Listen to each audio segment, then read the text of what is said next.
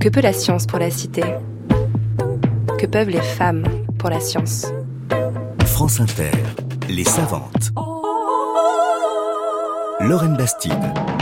Bonjour et bienvenue dans Les Savantes. Je suis ravie de vous retrouver en compagnie d'une femme qui pense le monde d'aujourd'hui et qui a peut-être même l'intention de le changer. Aujourd'hui, mon invité est philosophe et politiste. Bonjour Sylviane Larcher. Bonjour Lorraine. Sylviane Larcher, vous êtes docteur en études politiques de l'École des hautes études en sciences sociales et chargée de recherche euh, au CNRS. Votre travail interroge les paradoxes que l'histoire a inscrits entre l'idéal républicain à la française et ses territoires ex-coloniaux des Caraïbes. Votre livre, L'autre citoyen, qui est adapté de votre thèse, explore ce qu'il se passe après le décret du 27 avril 1848 qui abolit l'esclavage. Vous vous positionnez à un endroit très spécifique, l'endroit où l'on fabrique sur le plan juridique, mais aussi symbolique, le citoyen français. Vous démontrez avec brio qu'au moment même où l'on façonne cette citoyenneté française, on fabrique aussi l'exclusion des anciens esclaves des Antilles. Vous avez une formation de philosophe, vous utilisez les archives comme une historienne, mais vous revendiquez votre appartenance aux sciences sociales du politique. Que peuvent les femmes, Sylviane Larcher, pour la pensée politique euh, je crois qu'elles peuvent autant que les hommes. Ce qui m'interpelle, je dois le dire, quand je suis arrivée à l'école des hautes études en sciences sociales, c'est d'avoir trouvé un, univers en sciences politiques particulièrement masculin, peut-être un peu plus masculin que celui que j'avais euh, fréquenté pendant mes études de philosophie. Donc, euh, il y a une place à occuper euh, comme scientifique. Et puis, euh, en tant que chercheuse et que femme, la question euh, du genre, elle n'est pas exclusive aux femmes, mais il est évident qu'elle existe comme champ de recherche parce que des femmes ont interrogé la place qui leur était réservée comme sujet d'histoire et comme acteur, actrice que les hommes, eux, avaient tendance à ne pas interroger et à reléguer dans une neutralité, euh, dans un masculin neutre qui était un masculin sexué. Hmm. Alors, petite question d'actualité pour introduire l'émission. Le 27 juin dernier, l'Assemblée nationale a adopté à l'unanimité la suppression du mot race de l'article 1er de la Constitution dans cette phrase La République assure l'égalité devant la loi de tous les citoyens sans distinction d'origine, de race ou de religion. Il y a un mot dans votre livre qui revient beaucoup, qui est important, c'est celui d'universalisme. Voyez-vous ce geste, cette suppression de ce mot race, comme faisant partie de la visée euh, de l'universalisme alors, je suis très contente que vous me posiez cette question et sous cette forme-là. J'ai l'occasion donc de dire un petit peu comment j'ai reçu ce geste.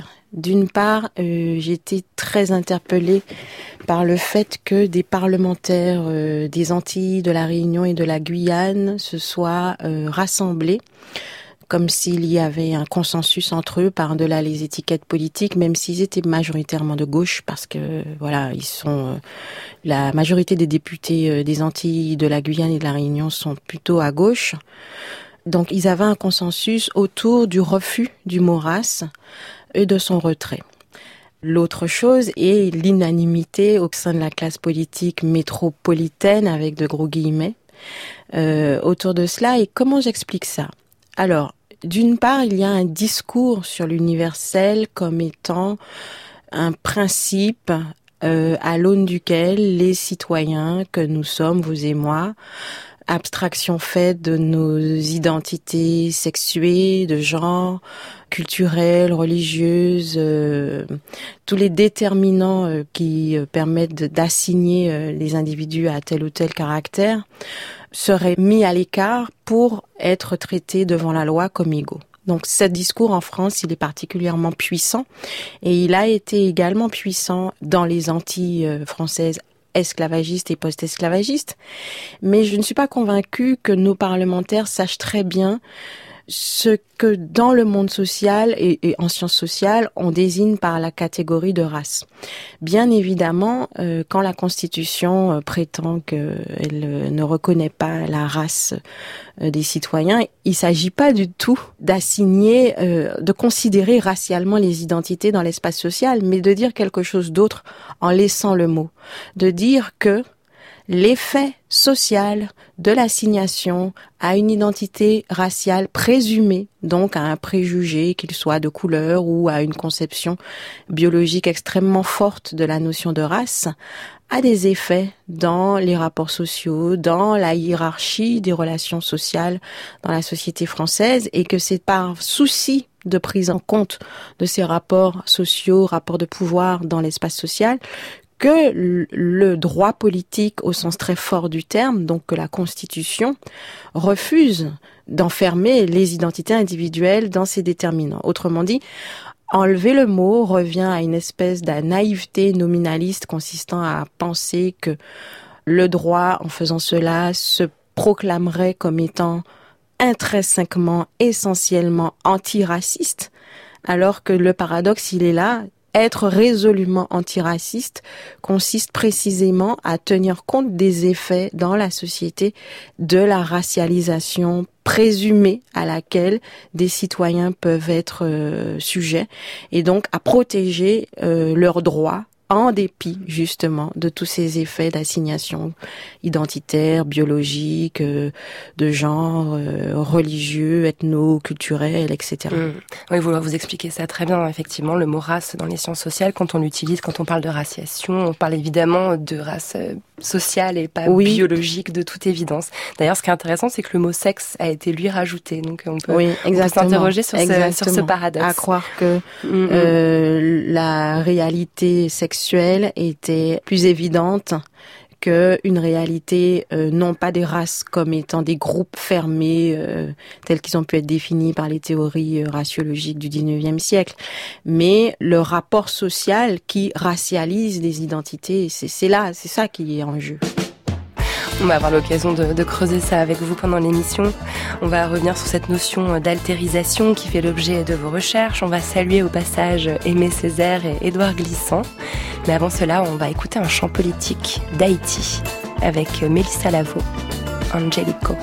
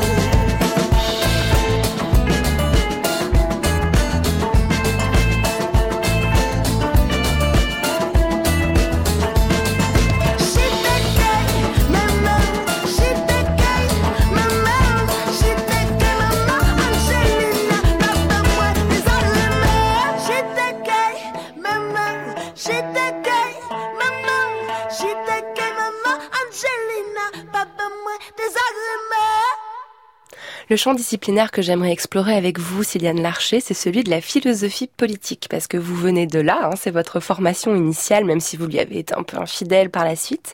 Votre objet d'étude, c'est le pouvoir politique, mais un philosophe politique ne le regarde pas de la même façon qu'un sociologue ou un historien. Pouvez-vous nous expliquer la différence qu'il peut y avoir?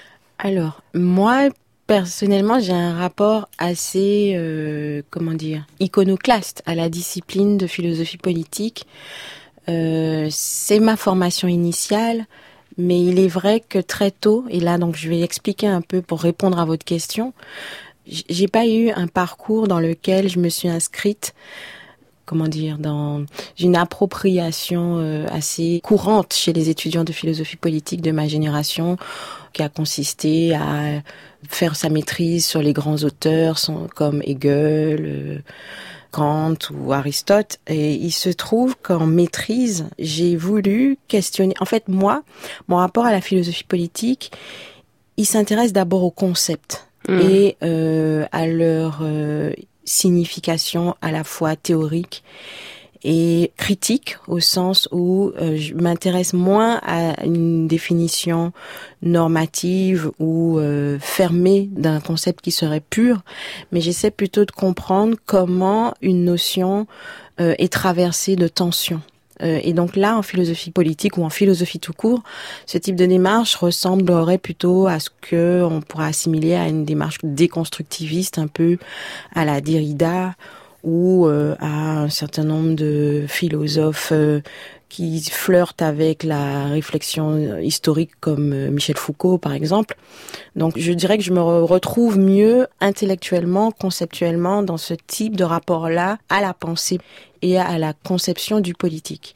Et en l'occurrence, en maîtrise, j'ai choisi de faire mon mémoire sur la notion d'identité personnelle, le rapport entre identité personnelle et identité politique alors chez des auteurs qui, moi, m'avaient marqué et qui n'étaient pas des philosophes, en l'occurrence des auteurs antillais qui ont été Césaire, Glissant, Fanon et les créolistes, que j'ai soumis, si vous voulez, à une grille de lecture philosophique, elle, de théorie politique sur la notion d'identité. Et là, donc, j'ai puisé dans euh, ce que j'appellerais la boîte à outils de Paul Ricoeur, Stanley Cavell, euh, Ernst Tugendhat, qui est un philosophe euh, allemand, euh, ou encore Charles Taylor, mm. philosophe canadien. Euh, et bien évidemment des philosophes classiques euh, comme Locke euh, ou Aristote autour de la notion d'identité. On va avoir l'occasion hein, de revenir plus précisément sur votre parcours à vous. moi, j'aimerais vraiment que pour les auditeurs et auditrices, on, on, positionne vraiment ce concept de philosophie politique qui peut sembler peut-être un peu abstrait. Pourtant, vous venez de citer des auteurs que tout le monde connaît. C'est une discipline universitaire qui est très noble, qui est très ancienne. C'est la discipline de Platon, de Rousseau, de Tocqueville. Euh, voilà. Alors moi, ce qui m'intéresse, c'est que finalement, quand on quand on voit que vous avez glissé vers la sociologie et vers l'histoire, on a l'impression que c'était une nécessité pour pouvoir penser ce qui vous intéresse vous, les citoyens marginaux, les, les personnes exclues du système. Du coup, je m'interroge est-ce que l'université française de philosophie, qui est assez incarnée par des hommes, par des hommes blancs, euh, est incapable de penser cette exclusion là alors, plusieurs choses. En philosophie politique, ce que j'ai cherché très jeune, euh, je pense euh, peut-être même avant la classe de terminale, c'est un sens de l'étonnement et un sens du problème.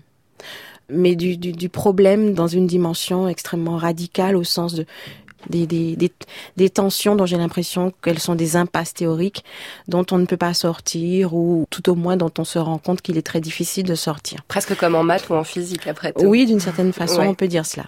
En tout cas, moi, je pense que cérébralement, c'est comme ça que mes méninges ont fonctionné. Et c'est ça que la philosophie a nourri chez moi.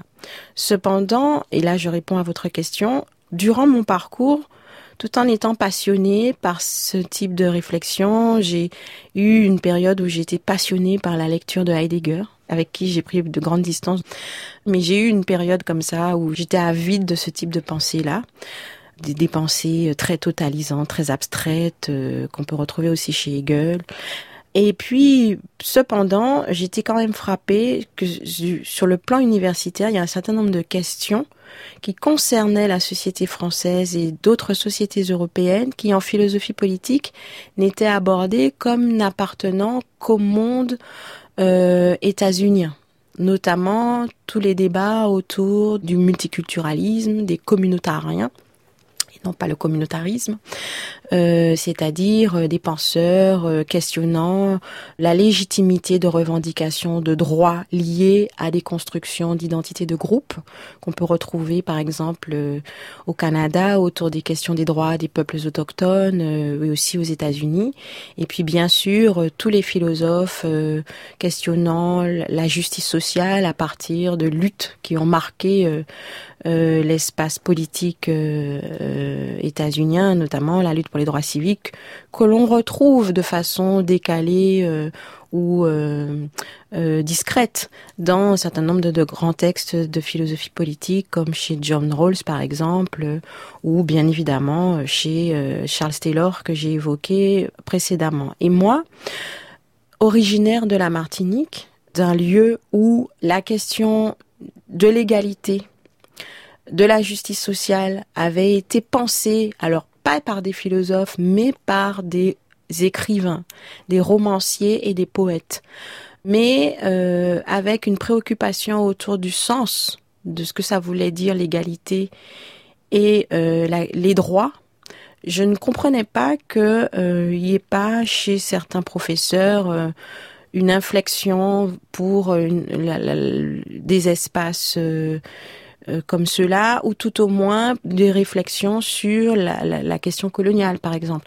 Alors, je serais nuancée, peut-être que les auditeurs trouveront que je suis un peu euh, généreuse, mais il y avait quand même dans ma formation, certes, j'ai quand même eu à être en contact avec des professeurs qui, du fait de leur génération, euh, donc d'anciens 68 arts, ayant pris des distances ou pas, enfin en tout cas la génération de mes parents d'une certaine façon, qui avait quand même été marqué par les luttes sociales en France métropolitaine et qui donc n'ignorait pas. Qui n'était pas sourd à ces questions, voilà, en fait. Qui hein. n'était pas sourd à ça, euh, même s'il n'en faisait pas un objet théorique. Mm. Et donc, j'ai été à, à la fois entre une frustration personnelle et en même temps agréablement surprise du fait que certains enseignants rares, mais quand même, avaient eu des lectures qui les avaient marqués et donc étaient capables de naviguer entre la critique du monde social euh, dans sa dimension historique et puis les grands textes théoriques mhm. euh, qui les avaient euh, marqués intellectuellement. On aura l'occasion tout à l'heure de les, de les saluer, ces professeurs-là, quand on reviendra sur votre parcours personnel.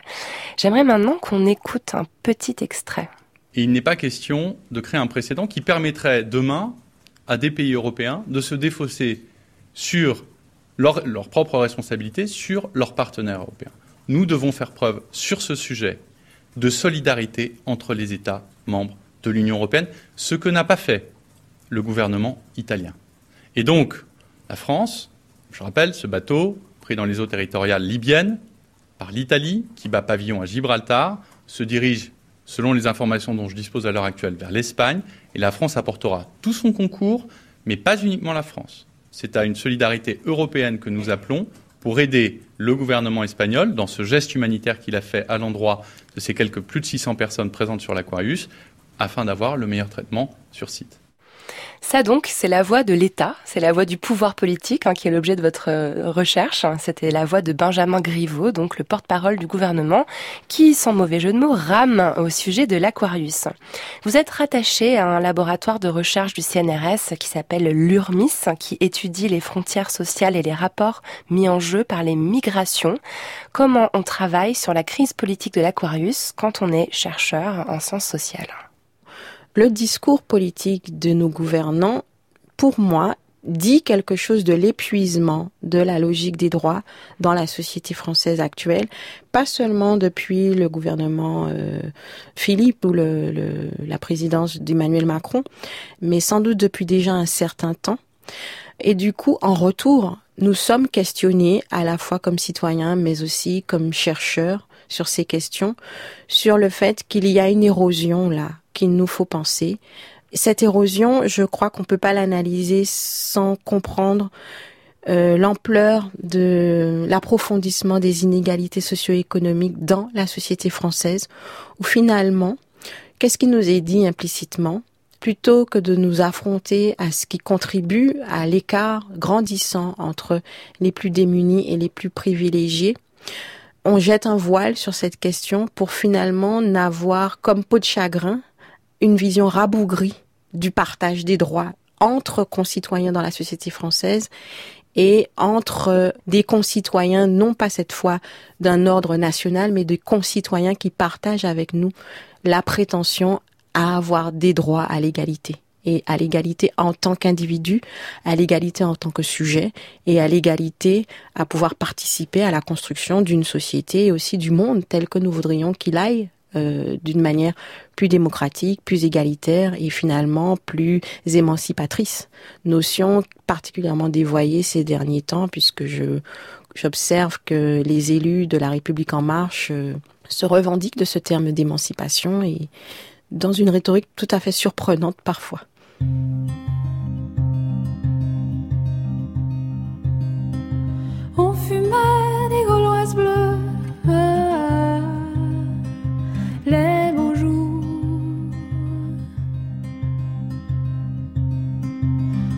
Des gauloises bleues qu'on coupait souvent de ah, les beaux jours. Les petites femmes de Paris montaient sur nos balcons, voir si les fleurs du mal poussaient encore en cette euh, saison. Au café du bas de laine, parfois je voyais Verlaine. Ah, les beaux qui voyageait au-dessus des printemps, nous disait du haut de ces nuages d'où venait le vent. Ah, les beaux jours.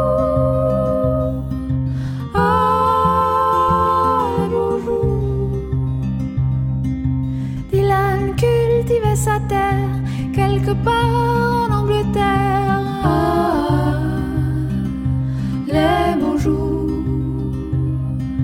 Jefferson Airplane s'installait à la présidence, car les anciens rois du monde venaient d'interdire la danse.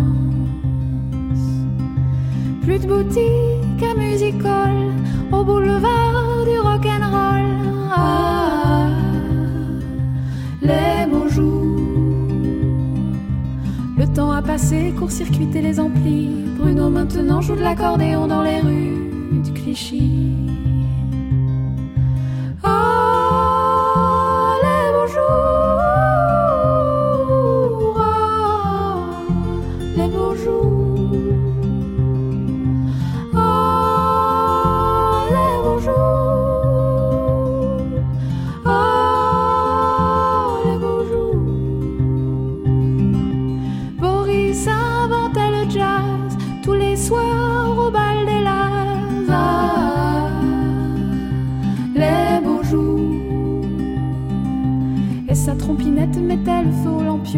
Duke arrivait juste à temps pour la révolution.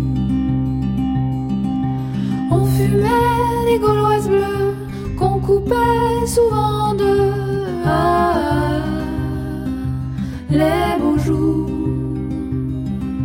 Les petites femmes de Paris montaient sur nos balcons, voir si les fleurs du mal poussaient encore en cette saison.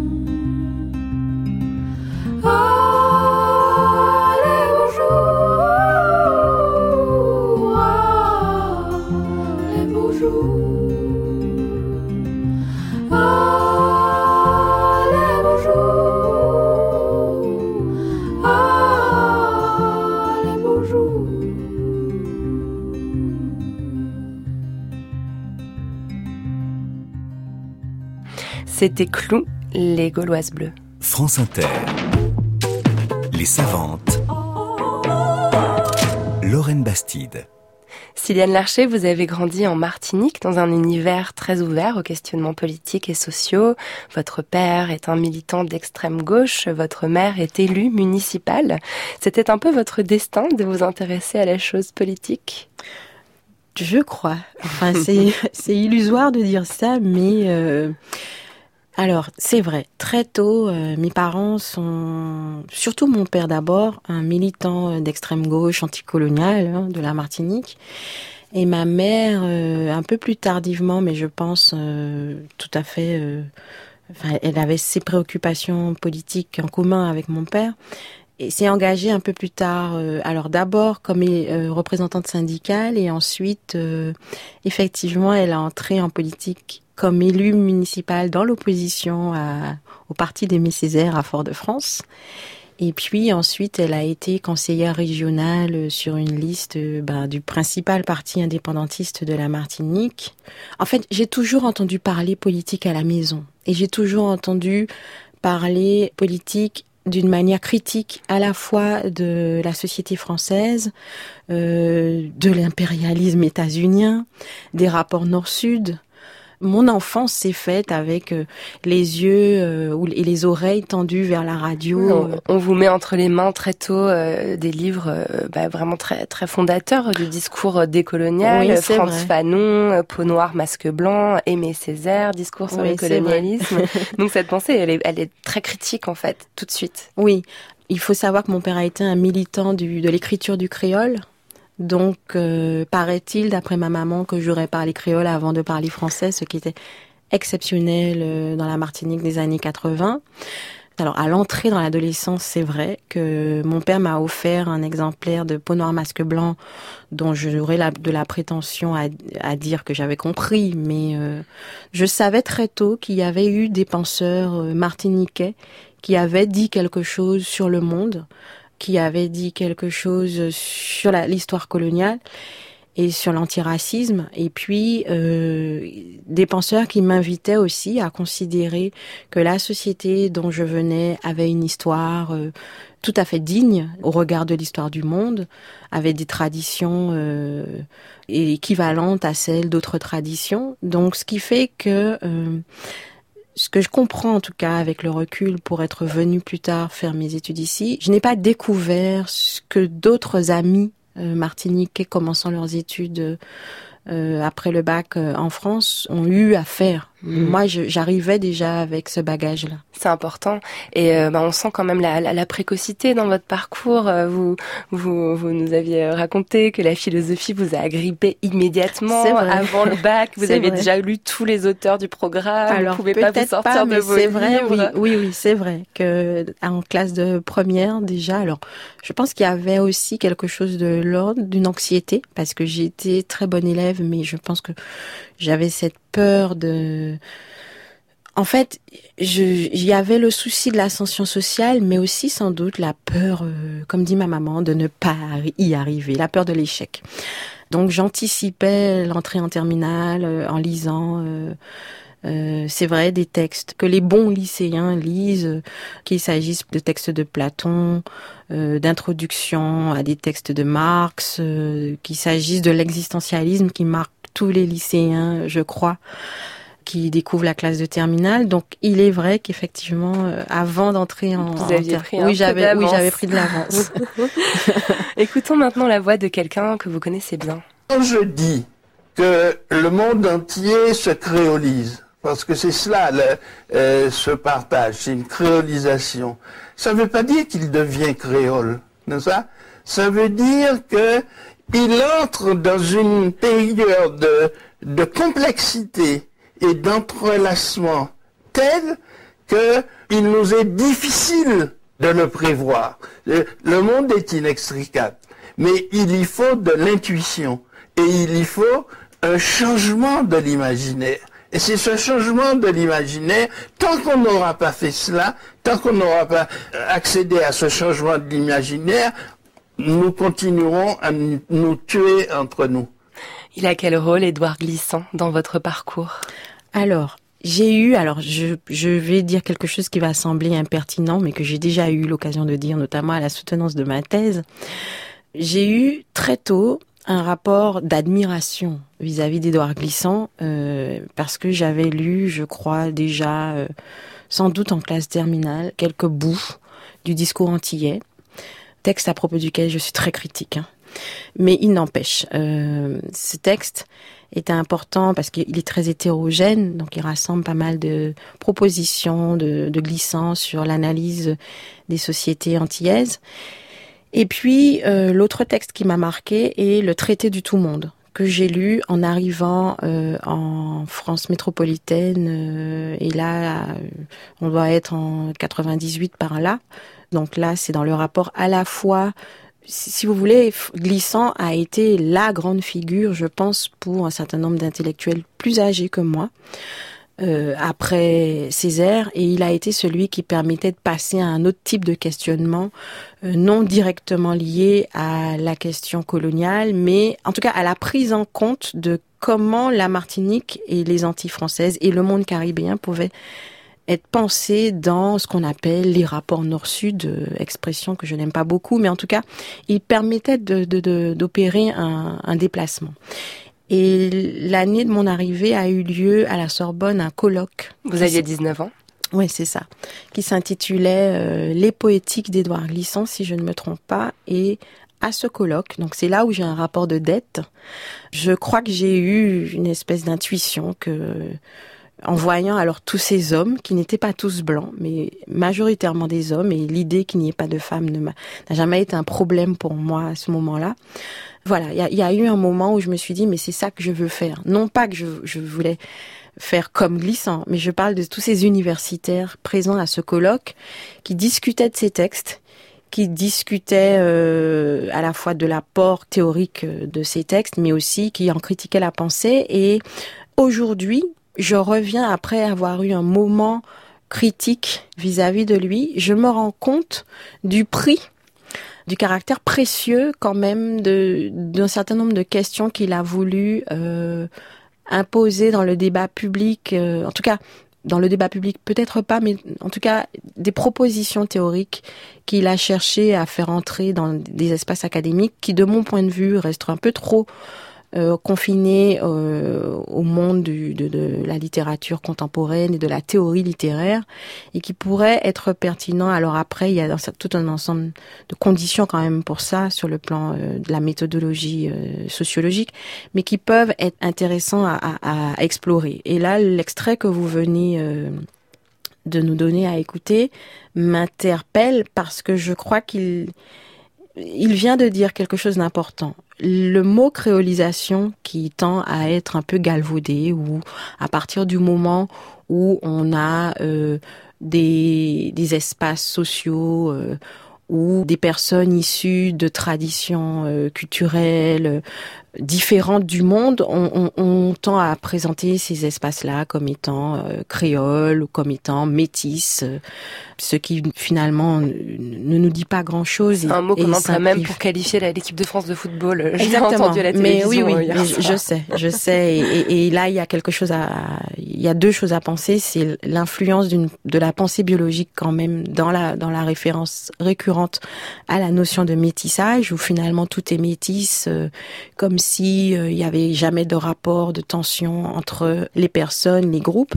Mais surtout, ce qu'il vient de dire et qui m'intéresse, c'est qu'il dit que au-delà de la, du mot créole euh, et créolisation, pour penser les liens entre identités euh, différentes, pour penser les liens et construire du lien social, il y a à questionner finalement les fondements à partir desquels on pense la relation à autrui, la relation sociale et la relation. Alors chez Glissant, c'est la relation à l'autre d'une manière assez large, mais je crois qu'il y a quelque chose qui nous est dit, qui est intéressant à, à, à interroger, à explorer, c'est quelles sont les, les normes à l'aune desquelles une société pense le lien social. Et à partir du moment où ces normes, justement parce qu'elles sont des normes, ont une dimension contraignante, elles nous empêchent de penser des conditions d'espace dans lesquels la rencontre, dans des rapports égalitaires, peuvent être euh, imaginées. Et la notion d'imaginaire qu'il utilise ici est intéressante. Alors moi, je me reconnais pas trop dans un certain nombre de recherches qu'on peut trouver en histoire sur les imaginaires sociaux comme étant euh, des espèces de forces agissantes, autonomes, assez assez creuses. Moi, je pense que les sociétés antillaises euh, sont des sociétés en besoin de sciences sociales. Mm. Nous avons besoin d'enquêtes. Nous avons besoin de dispositifs, de méthodes. Nous avons besoin de durcir nos analyses et de ne pas en rester à euh, tout un ensemble de discours un peu lénifiants sur euh, l'utopie, l'imagination. Oui, de l'utopie, oui, de l'imagination, mais comment concrètement, Ouais. empiriquement, Ouais. en tant que chercheurs, nous mettons ceci à l'épreuve et nous nous donnons les moyens de questionner, euh, par exemple, la, la, la marginalité sociale euh, en Guadeloupe ou en Martinique, la question de la violence. Qu'est-ce que ça dit pour le coup Mhm. dans ces sociétés-là de comment nous imaginons au quotidien les rapports de, de, de conflictuels euh, et comment tout ça fonctionne euh, en- empiriquement. Donc là, c'est ma frustration Ouais. euh, personnelle et aussi en tant que chercheuse et je bataille pour ça. Bah, vous nous l'avez rappelé, euh, voilà, Édouard Glissant, tout comme Aimé Césaire, euh, c'était plutôt la, la- la poésie, la littérature. Vous, vous avez besoin de, de Alors, remettre de la, oui, de la je ne dis recherche. pas, et, euh, je voilà. ne dis bien évidemment pas que la poésie Bien est sûr, inutile, mais parce qui a que besoin de recherche et de sciences exactement. sociales. Et la poésie Et- nourrit aussi l'imagination intellectuelle et l'intuition Et intellectuelle. c'est la rencontre. D'ailleurs, ça a été votre force dans votre travail de, de aussi bien de maîtrise euh, que de, de doctorat, de faire se croiser justement ces pensées-là. Je voulais qu'on termine cette partie sur votre parcours en évoquant quand même euh, euh, des, des, des philosophes politiques euh, français qui vous ont accompagné, qui sont Yves Michaud, euh, qui était votre directeur de Alors. mémoire, ou Pierre Rosan Vallon, qui était votre directeur de thèse. Moi, je trouve ça quand même intéressant. Vous nous l'avez un petit peu dit tout à l'heure.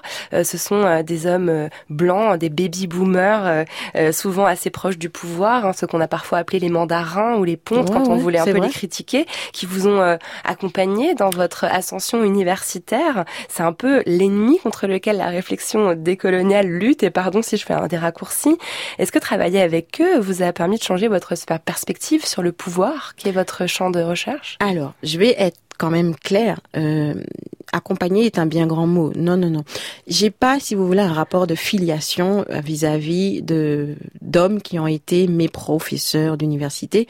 Dans le cas d'Yves Michaud, dont aujourd'hui je vais être aussi claire, je ne vous, partage vous plus partagez du tout pas du tout les ses vues, mais c'est quand même ça m'a positions, interpellé de notamment, voir que justement cet homme, notamment euh, euh, je, ce que je, je peux lire de lui ou entendre euh, sur euh, le rapport à l'islam que je bon voilà je ne partage pas du tout ses vues mais il se trouve qu'il a été un universitaire suffisamment ouvert et curieux pour aborder un sujet comme celui qui me préoccupait et permettre ça en tout cas rendre cela possible à l'université Paris 1 en philosophie politique ce qui était à l'époque totalement euh, pour le coup qui était exotique. qui est incongru. ouais. Euh, Et puis euh, Pierre Jean pense- Vallon, que tous ceux qui ont fait un peu de droit constitutionnel à l'école connaissent, qui préface votre livre. alors non, c'est Étienne Balibar qui, Ah, pré- c'est Étienne Balibar, qui excusez-moi. préface Tout à mon fait, livre, oui, oui. mais c'est effectivement j'ai fait ma thèse avec Pierre Rosan Vallon, ouais, ouais, qui a accompagné votre historien thèse. euh, Ouais. euh, et en poste au Collège de France, tout simplement parce que il avait écrit Le Sacre du citoyen, dans lequel il y a un long chapitre que l'on peut discuter encore et, euh, sur la question des colonies et la question des femmes. Mais de mon point de vue, c'était le seul historien proposant une histoire de longue durée de la citoyenneté en France avec un prisme quand même euh, hexagonal, mais qui questionnait la place de l'histoire coloniale dans un récit, euh, oui, euh, national, enfin hexagonalo-centré, on va Mhm. dire, de l'histoire de la citoyenneté et qui, tout au moins, tentait euh, le, décentrement. Et euh, chose qu'on ne retrouve pas dans la plupart des histoires euh, classiques de l'idée républicaine ou de la citoyenneté en France. Et puis, chose dont je lui suis très reconnaissante, ce n'est pas quelqu'un qui attend de ses doctorants et de ses élèves un rapport de disciple ou de déférence. Donc, c'est pas du tout des liens que j'ai eus avec ce type de figures qui tout simplement ont joué leur rôle d'enseignant.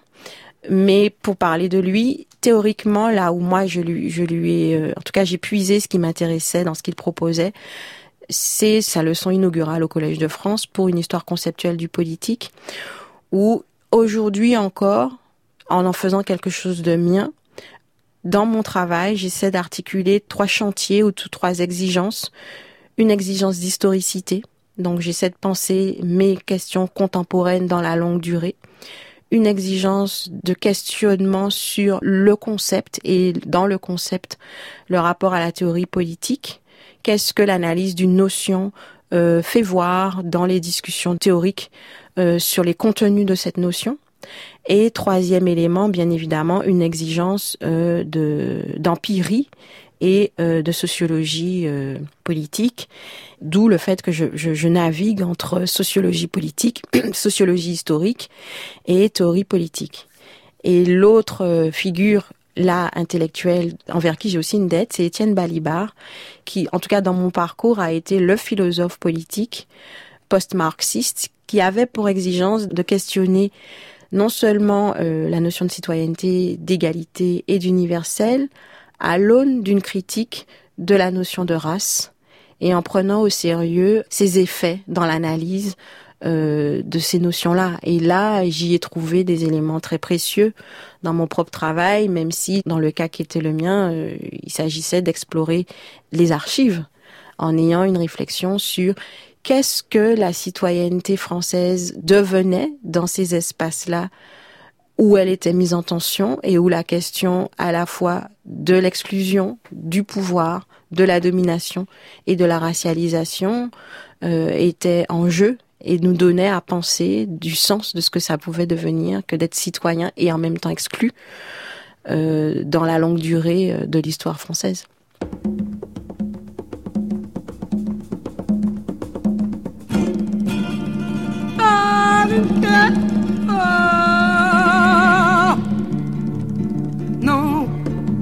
N'est pas la pluie dans la grande plantation, mais le sueur de mon visage qui irrigue les champs, qui irrigue les champs.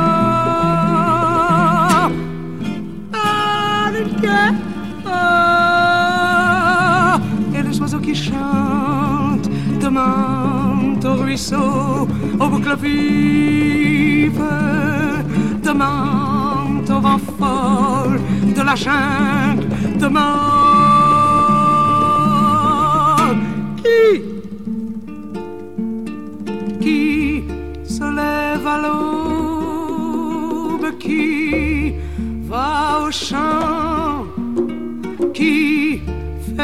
le maïs et fleurir les oranges, qui fait la richesse du blanc, noir le travailleur sous contrat. Ah,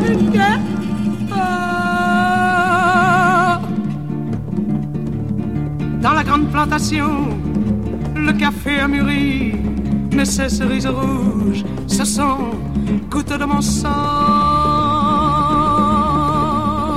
gouttes de mon sang, qui en font le sucre. Ah, oh, laissez-moi grimper au palmeret laissez-moi boire du vin, encore du vin, et noyer dans l'alcool, oublier.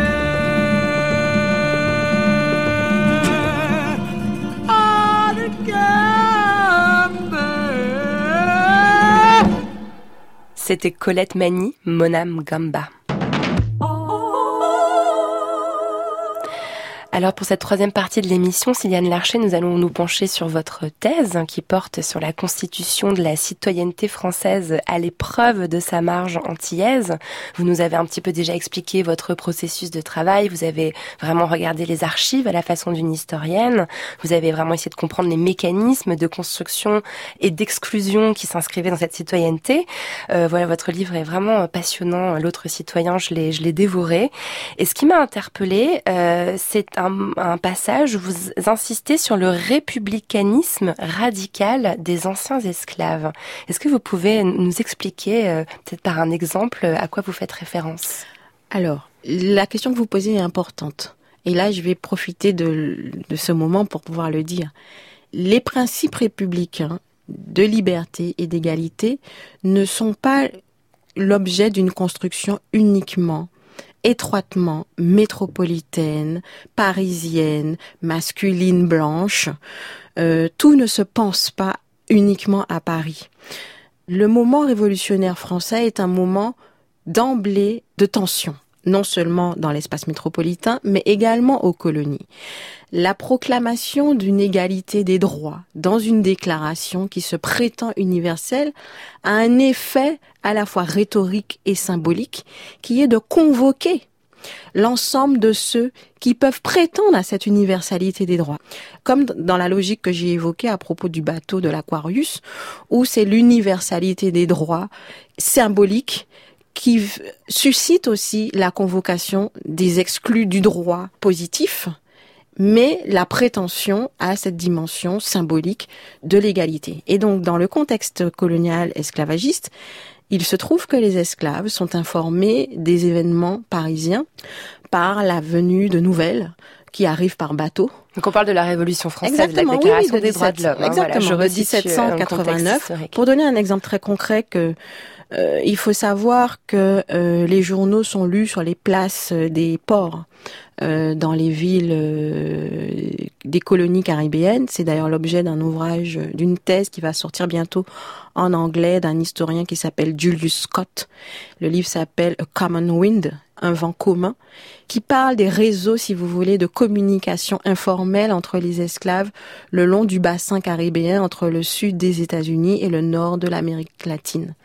Et donc, par le biais de la circulation des bateaux et des nouvelles, des personnes sur les bateaux, une population euh, à la fois d'esclaves mais de marginaux, et en relation sociale avec euh, les événements euh, européens. Et en l'occurrence, aux Antilles françaises, à Saint-Domingue, en Guadeloupe et en Martinique, même si la majorité des esclaves est reléguée aux travaux des champs, des esclaves des villes circulent, des esclaves euh, entre. Il faut pas s'imaginer un monde fermé. Voilà, c'est ça qui est important. Et pour le coup, la nouvelle de la Déclaration des droits arrive dans le contexte colonial. Et ce que j'ai appelé un républicanisme radical, mais je ne suis pas la seule à le dire. Je m'inscris dans des analyses qu'ont pu faire quelqu'un comme C.L.R. James, qui est un historien trinidadien, auteur des Jacobins noirs, ouvrage euh, publié euh, en France si je ne me trompe, au début des années 60, mais qui est très ancien, hein, qui est un classique des études d'histoire caribéenne pour les étudiants euh, états-uniens. Et aussi, plus tardivement, euh, je pense à l'historien Laurent Dubois, qui est un historien américain spécialiste de Haïti, pour qui j'ai une énorme admiration, je dois le reconnaître. Donc, ce républicanisme réside en quoi? En l'appropriation de la signification ultime de la dimension universaliste de l'égalité. Autrement dit, s'il existe des droits qui sont universels, alors ceux à qui on dénie l'idée même des droits peuvent prétendre du fait de cette universalité d'avoir des droits et de se positionner politiquement au nom de ces droits. Et il se trouve que, alors, l'insurrection de Saint-Domingue n'a pas lieu uniquement euh, à la faveur du texte de la déclaration, mais il se trouve que la logique discursive, intellectuelle, symbolique et politique de la déclaration fait sens pour une population d'esclaves qui comprend qu'il y a quelque chose qui donne un sens à un horizon politique, à un horizon d'attente, pour reprendre une formule de Reinhard Koselleck, donnant du sens à cette imagination politique évoquée par Glissant, d'une imagination politique d'une nouvelle euh, relation euh, entre maître et esclave.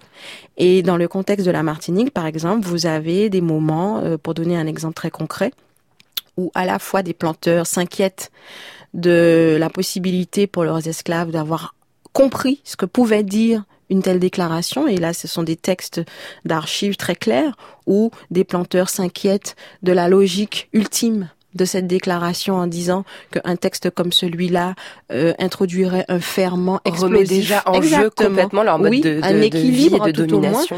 Alors, pas de façon aussi mécanique, mais tout au moins ils comprennent, entre guillemets, que ça pourrait donner des idées aux dominés.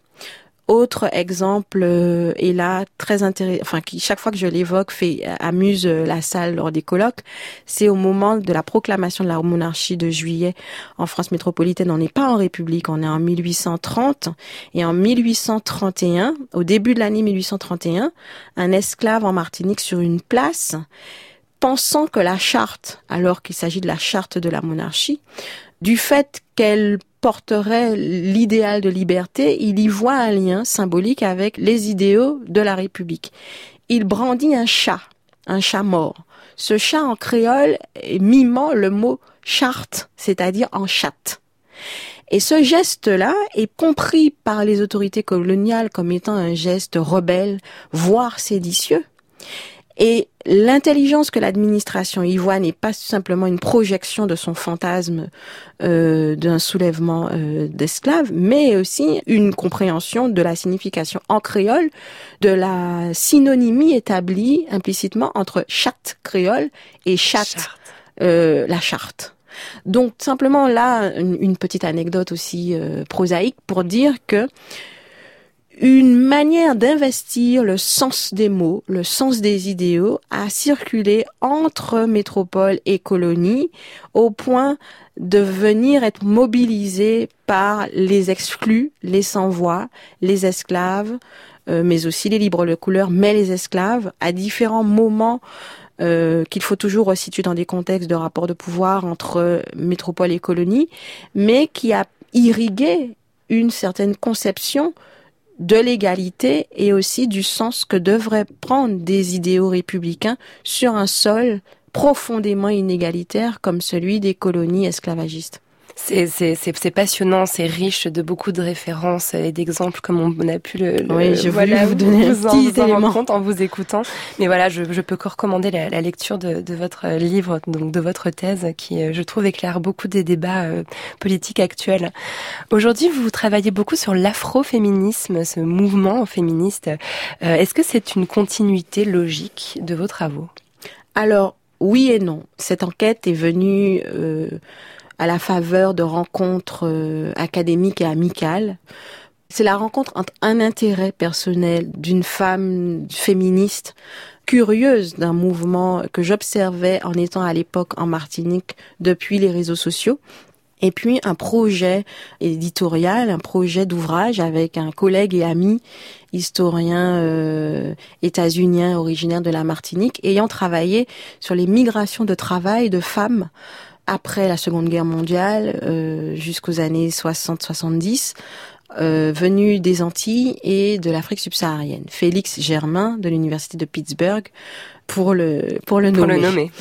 et en commençant ce travail qui devait au départ être exploratoire, je me suis rendu compte de l'intérêt d'une telle enquête pour quelqu'un qui veut comprendre ce que ça peut vouloir dire que de donner du sens à une identité politique pour des personnes exclues socialement, mais aussi euh, de leur point de vue politiquement. Et du coup, ça pose plusieurs questions. La première est celle d'une histoire du féminisme en France et euh, de la marginalisation d'un certain nombre de voix dans l'histoire du féminisme ou des féminismes, parce qu'il n'y a pas un féminisme homogène. Ça, c'est une question d'histoire. Et aussi comment cette histoire d'un féminisme souterrain ou marginalisé questionne en retour l'histoire longue d'un anticolonialisme, d'un antiracisme entre la France et ses anciennes colonies. Et troisième question qui me semble importante à travers ce travail, qu'est-ce que l'histoire coloniale française et ses effets d'héritage, ses legs, invitent à questionner en retour sur une construction compliquée de la société française comme société qui prétend être démocratique. Et donc j'essaye d'analyser l'émergence contemporaine de ces voix qui font débat depuis quelque temps, ces voix afroféministes, dans une histoire qui les dépasse et aussi dans une histoire, pour le coup, de sociologie historique de la société française en voie de démocratisation, mais dont le tissu social est aussi euh, relié à l'histoire des immigrations, à l'histoire coloniale et à l'histoire des classes populaires en France, euh, majoritairement issues des immigrations euh, postcoloniales. Enfin, majoritairement, j'exagère, mais euh, dont les classes populaires sont largement euh, composées d'enfants issus des immigrations postcoloniales. On, on, voit le lien quand même un petit peu, mais c'est aussi un intérêt personnel. C'est la, oui, la sûr. femme que vous êtes qui a envie d'épouser ces questions-là. Oui, oui, c'est vrai. Pas que la chercheuse. Pas que la chercheuse. Mais en tout cas, j'ai hâte de vous lire. On a tous hâte de vous lire là-dessus. Merci. Merci beaucoup Sylviane Larcher. Je rappelle Merci que votre ouais. livre L'autre citoyen chez Armand Collin est disponible en librairie. Toutes les informations concernant l'émission ainsi que la très riche bibliographie qu'on vous avez mentionnée au cours de notre entretien sont à retrouver sur le site franceinter.fr. Vous pouvez y réécouter l'émission bien sûr ou encore la podcaster en utilisant votre application préférée. Cette émission a été réalisée par Coy Nguyen, préparée par Perrine Malinge avec aujourd'hui à la technique Tristan Gratalon. La programmation musicale est signée Jean-Baptiste Dibert. Merci d'avoir écouté Les Savantes. Bon après-midi, à samedi prochain, avec la sociologue de la littérature, Kautar Archie.